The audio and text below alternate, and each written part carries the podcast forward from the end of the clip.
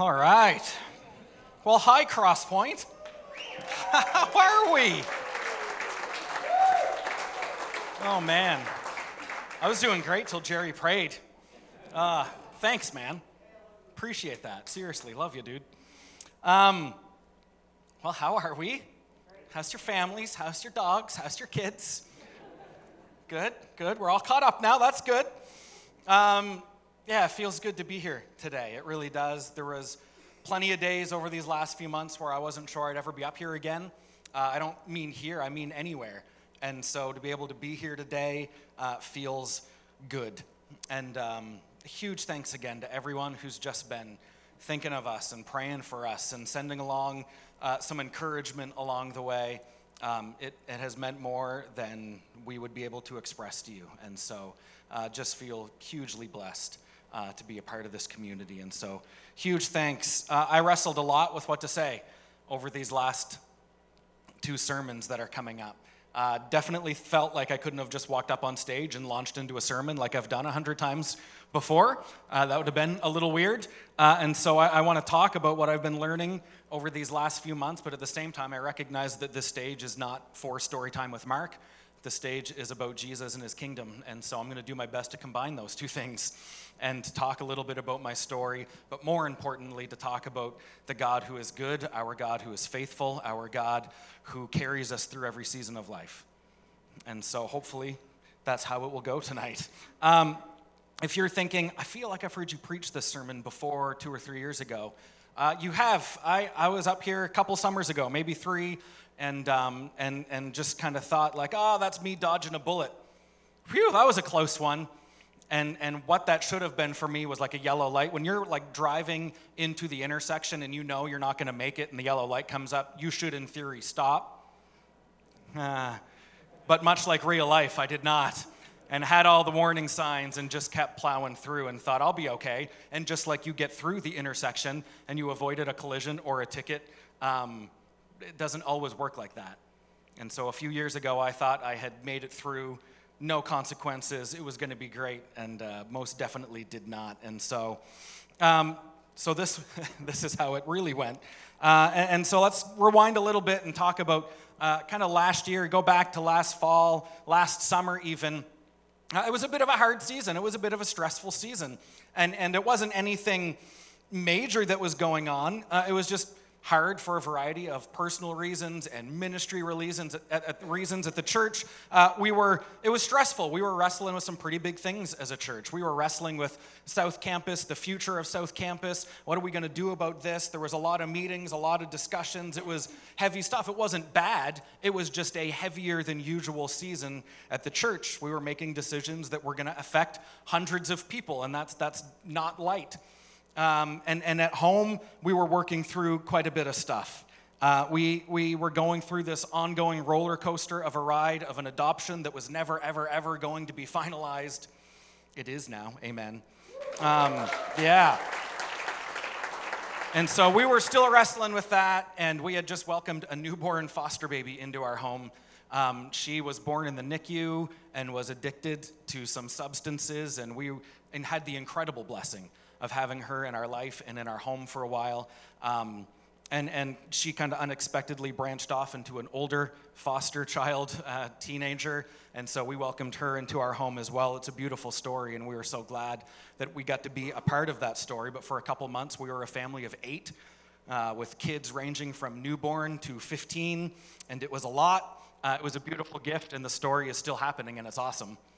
But it was a lot and so I would come home from a very stressful time at work into a home that was very stressful and worried about how all these people at church were going to handle all these things. And I would come home worried about six kids, half of whom weren't even my own. And then throw on top of that just normal life, just tight family finances and kids struggling with school and with anxiety. It was, it was just a lot. It was just one of those seasons. Nothing was extraordinary about it, it was just heavy. And, and I didn't even recognize it you know, you don't often recognize the toll that some of that stuff takes on you until later. And so I thought I was fine. I had always loved life. I loved church. I loved my family. Uh, all those good things can't be bad, right? But I wasn't myself. And I hadn't been probably for quite a while, even before that. And uh, I, I used to have fun. Like, I, I thought, didn't I used to be fun? I remember thinking one day, I used to laugh a lot. I used to laugh out loud a lot, and I felt like I hadn't been doing that. I used to wake up excited for the day. My wife would call me a Pop Tart because I would just get out of bed, like, all right, it's a new day. This is going to be great. And, and I was never like the type A, like drive, hustle, and grind kind of guy, but it was like, well, today will be good. Like I was just light and optimistic and, and excited, and, and instead, every day felt hard. Every day felt like a thing to get through not a thing to enjoy. And I would go to bed every night, not just tired, but almost defeated. Like, okay, we did it, but we got to do it again in about eight hours, right? Like, that was the mentality that I was living in. And um, I just, I had never really lived that way before, and I realized I was stuck there. And so one day, I was at the office, and I asked Catherine, uh, who was at the front desk that day, must have had a just kind of a weird, vulnerable moment. I remember looking at Catherine and asking, Am I different than I used to be? Right? Usually I would ask Catherine, can you email this? So I, th- I think I caught her off guard. And I was like, am I different than I used to be? And she is not a liar, God bless her. I think she wanted to. And she just kind of said, yeah, you're not the same. And I knew that, that something was off. And that had been my life for really most of 2018. And despite a lot of the best people in my life reaching out to me and asking, Are you okay? Like, do you need a break? Do you need a rest? Is, is, is this all right? I, I just thought I was okay. This is how life goes. This is normal. Right? Isn't this how life is? Which, in hindsight, that is a terrible way to live. That is not how life is. And I remember making it through Christmas and thinking about it that way. Hmm. If I can just make it through Christmas, We'll get to that week off between New Year, uh, Christmas and New Year's.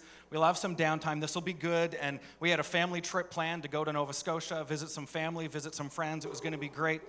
And uh, on Christmas Day, I got a phone call uh, that our own uh, Art Hatfield was sick and, and in the hospital. I love Art. Man, I love that guy. And, and, and so I obviously I, I went right into the hospital to see him and I got to pray with him and Sally and it was a memory that I will cherish forever. And, and later that day, he passed away, and we began making those funeral arrangements. And so we put our, our trip on hold, and we just didn't get the rest we thought. I don't say any of that to make Sally or Art feel bad. I would have done it again in a heartbeat, and I feel honored and blessed I got to be a part of it. The issue wasn't the circumstance, it was that I was already too far gone.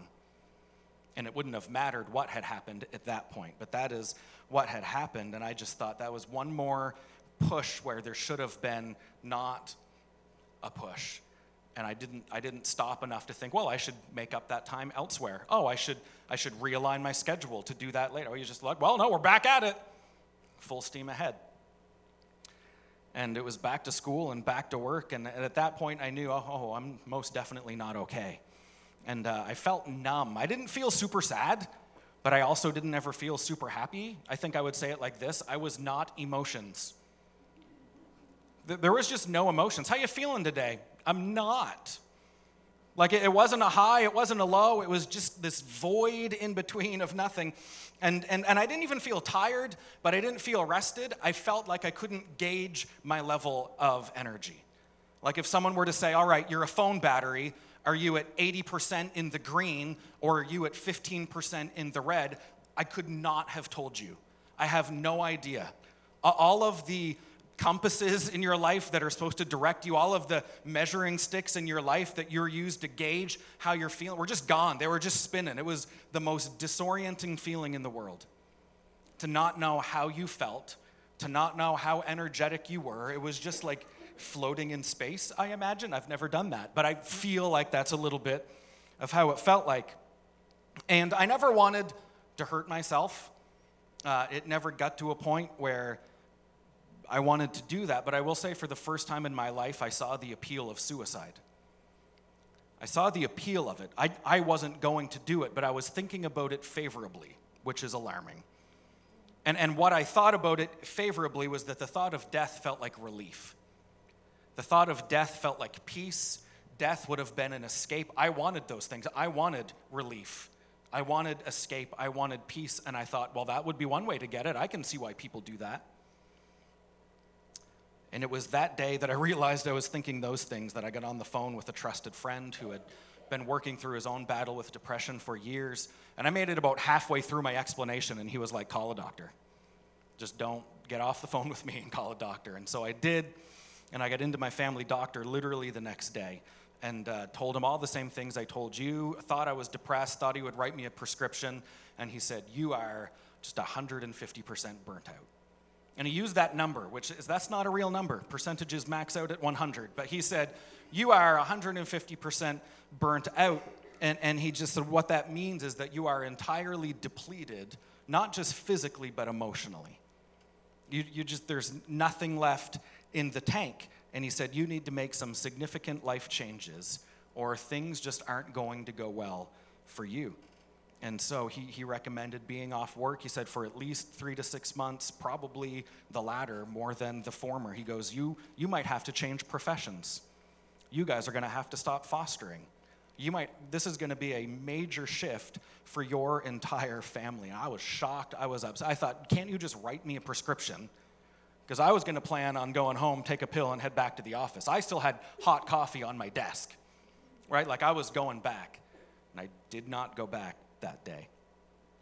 I was not prepared for that. I was not prepared to have that conversation with my wife.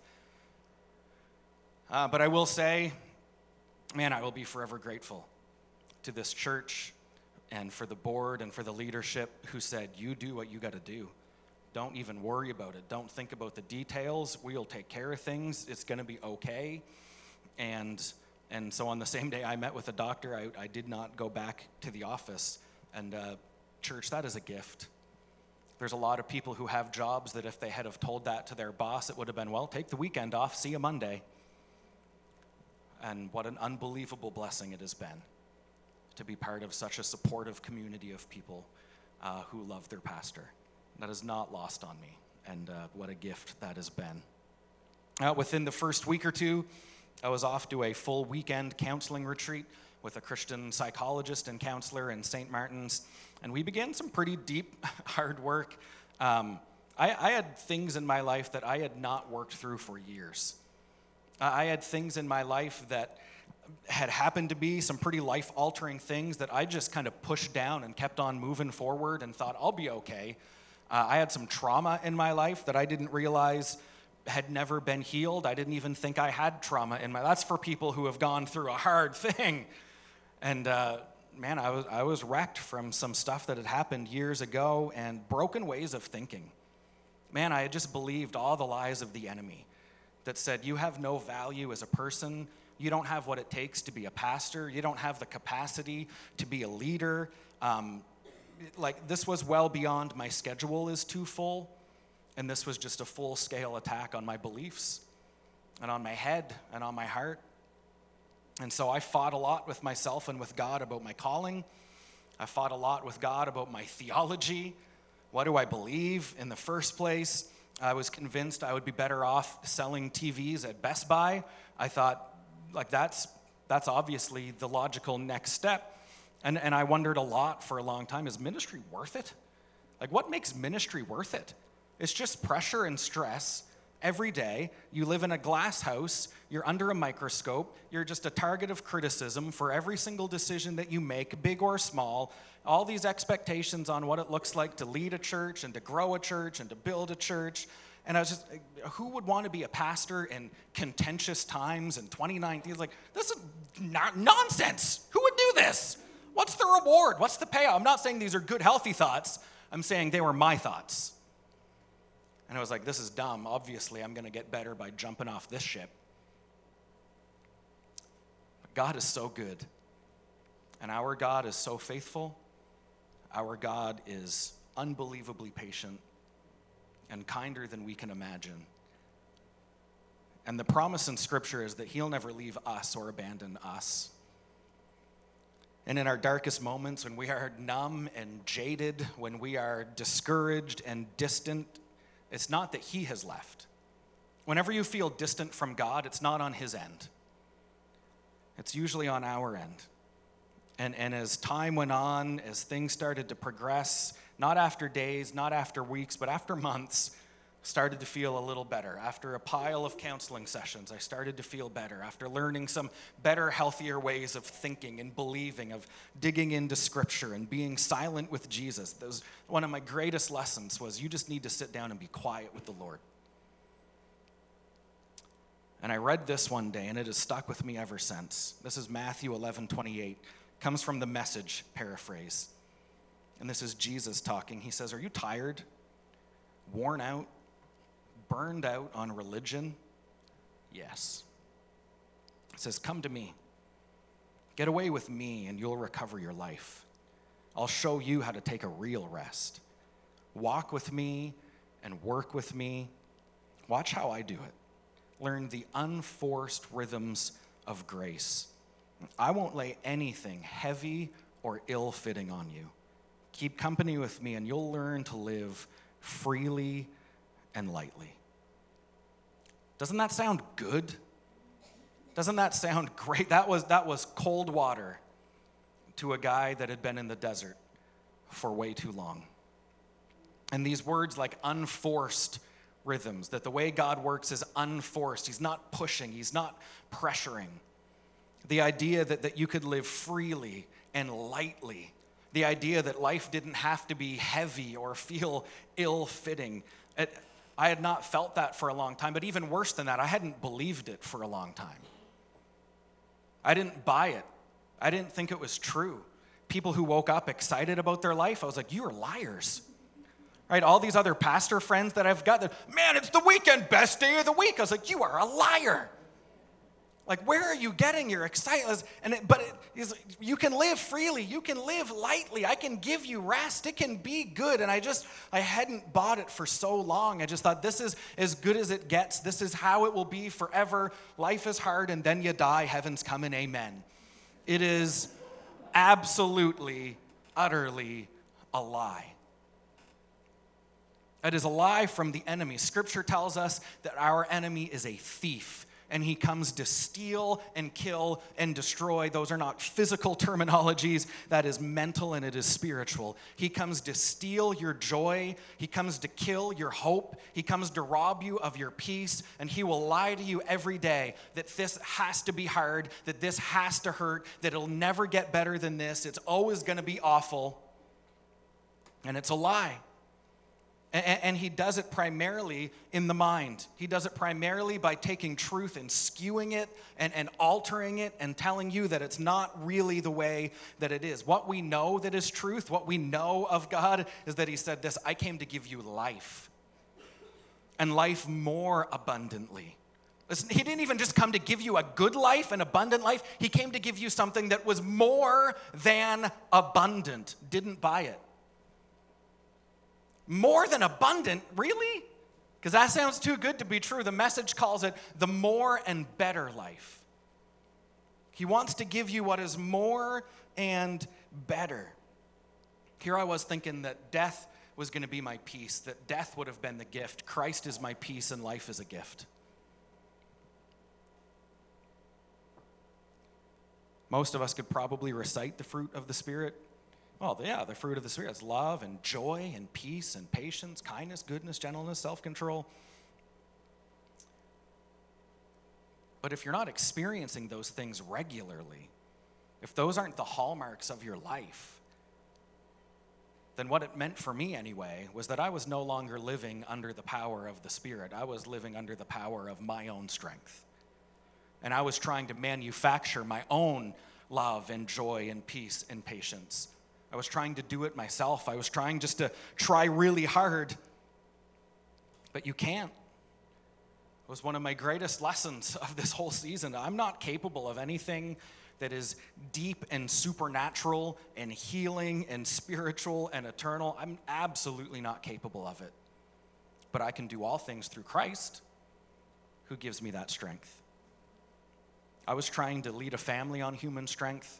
I was trying to lead a church on human strength if I just read more books, if I go to more conferences, if I watch some more sermons, emulate more leaders, listen to more podcasts, if, if we change some things, try some things, stop some things, we'll mess with them things, we, we, we'll do this in a way that I think it should be, or what, perhaps what other, other people think it should be. And, and I had, had really completely become about how capable am I. It had become glaringly evident, at least in hindsight, that I was aligning my value with my performance. That I was only as good as the church was doing. I was only as good as my family was doing. I was only as valuable as my leadership skill. If people were pleased with me and things were going well, I was good. If people were not pleased with me and things weren't going well, I was not good. That's a real quick way to die. I wasn't just Mark, I was only Pastor Mark. And I couldn't separate my identity from my ministry. And I was convinced that everyone else felt the same way. That everyone else wanted Mark to get back, but not just Mark, Pastor Mark. The people only wanted Mark to come back to, to lead things or to preach. And what, what, I, what I needed to hear, not just this isn't personal against you, but I just needed to know no, no, no. Do I have value if I never preach another sermon in my life? Do I have value if I don't ever have pastor in front of my name again? Do I have any worth, any significance if all I do is live this quiet, humble life somewhere in a hobbit hole and no one ever hears my name again on the planet? Am I still worth it? I needed to wrestle with that a lot. And I know that there's a lot of people who wrestle with the same thing. And the truth is that God doesn't need you to do anything for you to be loved, for you to be worthy, for you to have value, for you to have any significance in this world. God already delights in you. God is already in love with you. God has already laid down his life for you. He has already been so gracious and so patient, so patient and so kind with us. There is nothing to earn. You don't have to earn his favor. You don't have to earn it. I, I, remember my counselor saying one day, Mark, do you believe that God loves you? And I was like, oh, yeah, absolutely. I believed that for years. And then he said, Mark, do you believe God's happy with you? Oh, that's different. And the answer was no, I don't think God's really ever been happy with me. Oh, he loves me for sure. I didn't believe that God was pleased with me, that I had to keep proving it, I had to keep earning it. And I needed to learn the difference between obedience and performance. Scripturally, there's a huge difference between obedience and performance. Obedience is choosing to do what is right to honor God. Performance is working hard at doing what's right to impress Him.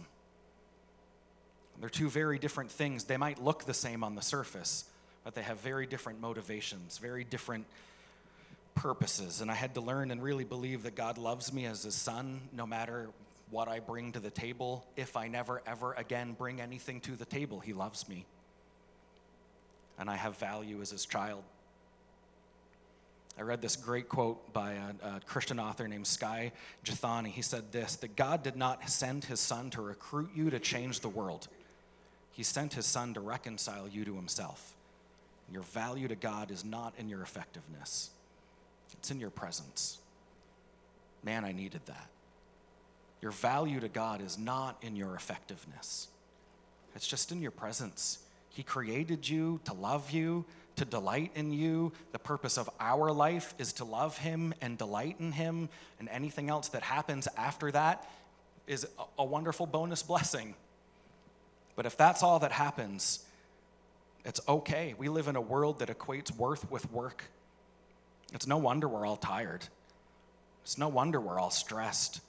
And, and the remedy, at least for me, was to stop intentionally, daily, and just do less and just be quiet and, and not perform, not earn, not contribute for a little while. Just sit. Just sit with Jesus and be present. Just sit with Jesus and listen.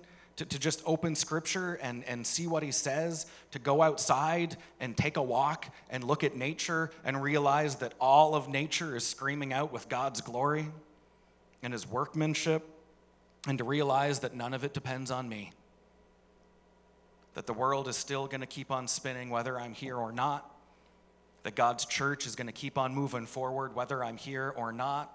The future as Crosspoint is not dependent on Mark Brewer as the leader or anyone else who follows as the leader. It is precisely because God has built this church, Jesus has built this church, and the gates of hell won't prevail.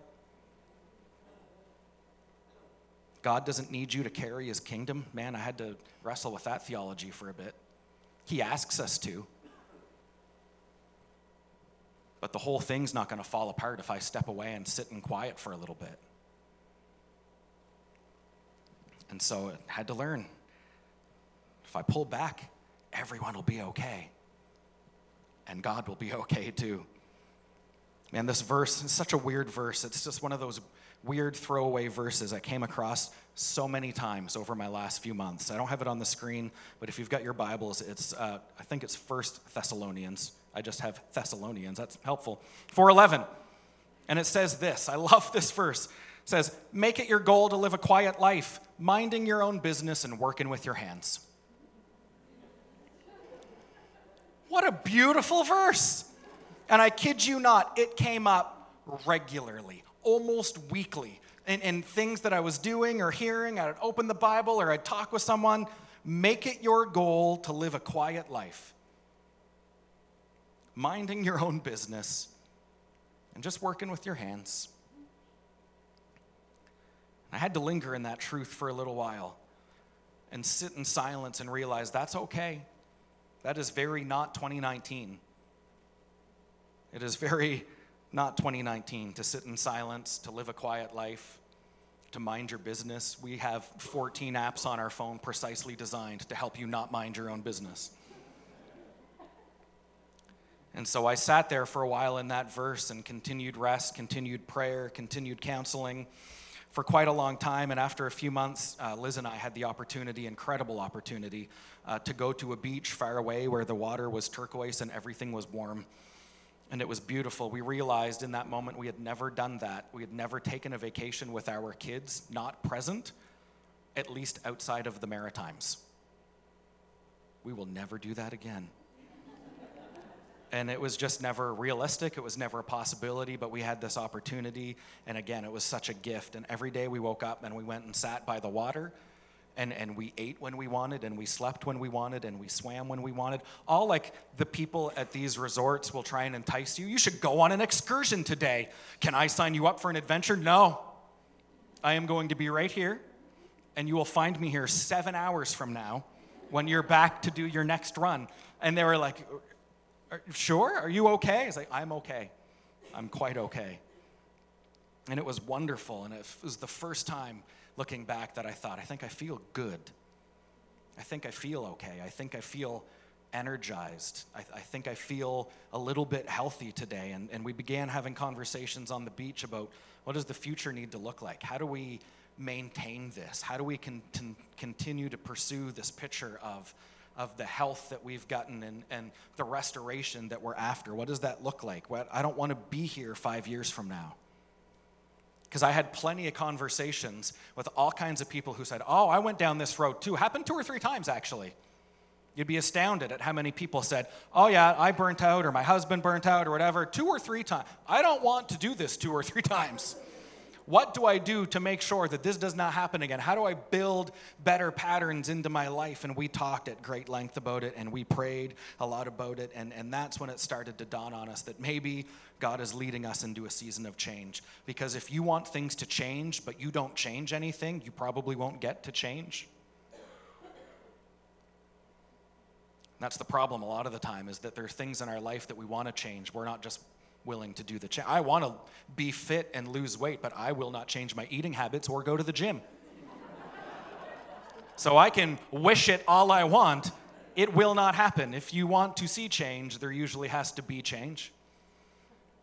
And we began to wrestle with that for quite a bit. And I was feeling a lot better. I was feeling good and energized. But every time I thought about returning to the lead chair, there was that pit in my stomach feeling of dread, of, of overwhelming ness. That's not a word. And I would think, well, no, but I'm excited to get back to life and to see people and all this kind of stuff. And as soon as it was, yeah, you're going to be the lead guy, it was like, ooh.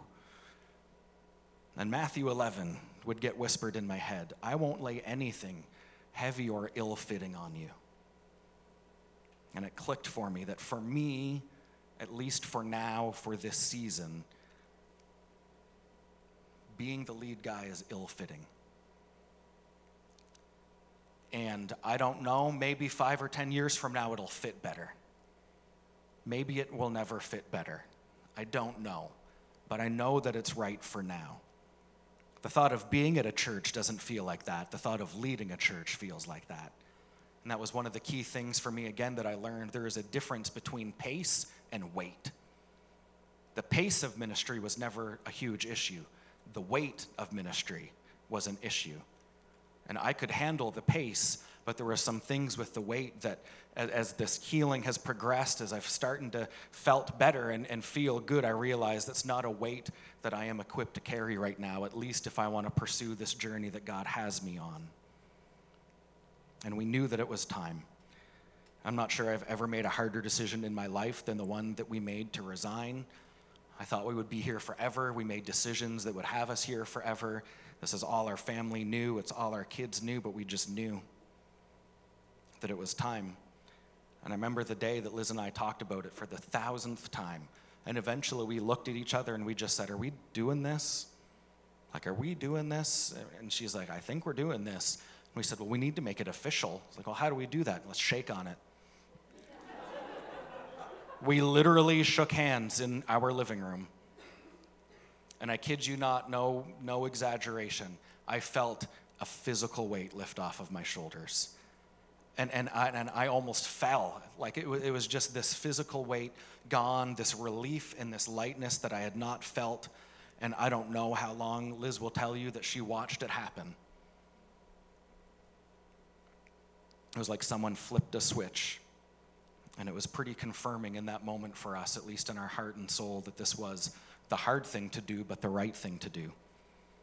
Even then, we prayed um, specifically for God to confirm this decision with some kind of call, because some kind of sign. Um, never do that. I've never done that. I don't think you need to do that. I wouldn't preach that you should do that, but we did that. And we thought, God, this is, this is way too big and way too significant for us to make this decision and just be like, I think this is right. Like, you have got to give me, God, some kind of unsolicited, weird confirmation that this is true, or I'm not buying it. Um, and so, as a side note, uh, we are headed to Yarmouth, Nova Scotia. It's a small, quiet uh, community by the ocean um, that has always been a gift for me from God. And I kid you not, the very next morning, I'm looking at Liz, the very next morning, hours later, we got a phone call from a friend in Ontario who we hadn't talked to in ages. We hadn't told anyone about our decision. And she asked, Are you guys okay?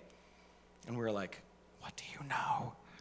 It's like, we're okay. Yeah, everything's fine. We lied. And she said, Well, I don't know what's going on, but I had a very vivid dream last night that you and your family were all at the beach doing awesome. She said, You guys were just at peace and there was a lightness. Mark was frolicking on the shore. and Liz and I just lost it. God is good and He is faithful, and He is kind. So it's been a journey we never expected to be on.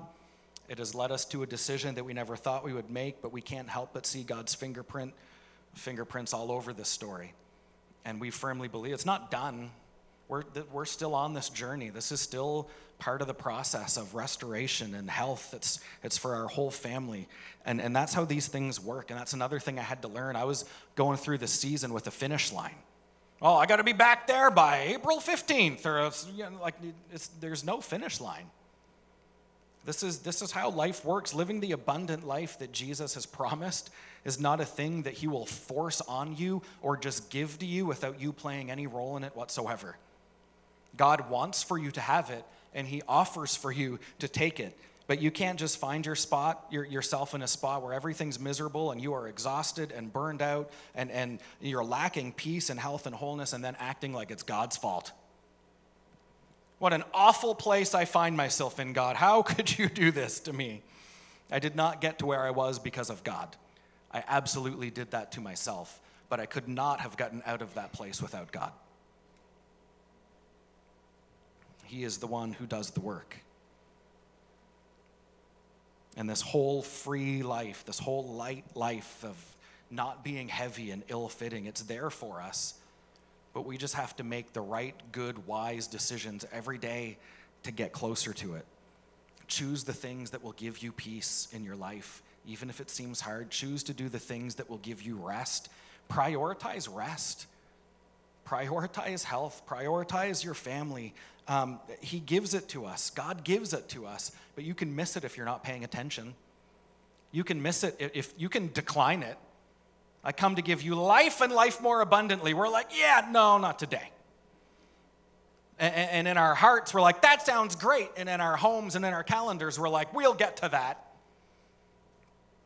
And if you're not paying attention, if you're trying to find peace and hope and joy and strength on your own capability, if you wake up every day thinking that you need to prove something or earn something to find your value, it, you won't find, there is nothing about earning in the gospel. I love this quote, no clue who said it, but it says, Grace is not opposed to effort but it is opposed to earning. Right? There's still work for us to do. We still play a role. We still have a role to play in the story. But we don't have to earn anything. And so I'm here today, and God is good. It's not like I'm out of the woods. There's no such thing as being out of the woods so long as we're on earth, and so is the enemy. But we can, through the power of the Holy Spirit working in us, pursue Jesus Christ every day. We can sit in silence with Him. We can believe Him at His words. We can choose to do the things that will take us to the places that we think will be good. Jesus said, Draw near to me, and I'll draw near to you. So, is the decisions you're making drawing you closer to Jesus or further away? Is your calendar drawing you closer to Jesus or further away? You can do the things that are right for you, even if it doesn't make sense, even if other people don't think it makes sense. You can live a quiet life and mind your business. That doesn't fly in 2019, but you can still do it. And it'll st- still be what is good and right for you. We, we get to be countercultural, church. He has called us out of the world to set a different standard. We're sitting here trying to follow after all the world's lessons of hustle and grind and get to the top and do your best. We should be the ones living a quiet life, going about our business with joy, love, hope, and peace, and waiting for them to look at us and go, wait, what? I mean, we still need to go out and tell people, absolutely. That there's something scriptural about being quietly countercultural and living the life that He's called us to and letting the Holy Spirit do the work that we are not capable of doing. And eventually we'll point other people to Jesus because it'll be a supernatural peace that we're experiencing, a supernatural life that we are experiencing. I'm so grateful for God. And He has been so good. And He has never been anything more than faithful and kind and gracious and patient.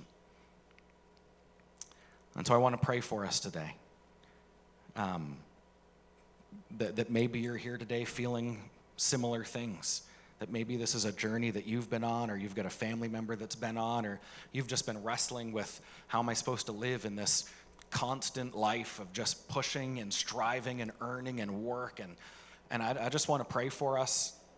Pray that maybe the Spirit spoke to you today, encouraged you today, is calling you to a different path maybe today, that He's got something for you that is good. You don't have to read Scripture and be like, well, that doesn't sound right. It, it's true and it can be also true for you. There is an abundant life, but we have to do some of the work to find it with God helping us along the way. Amen. Let me pray for us. Jesus, you're so good.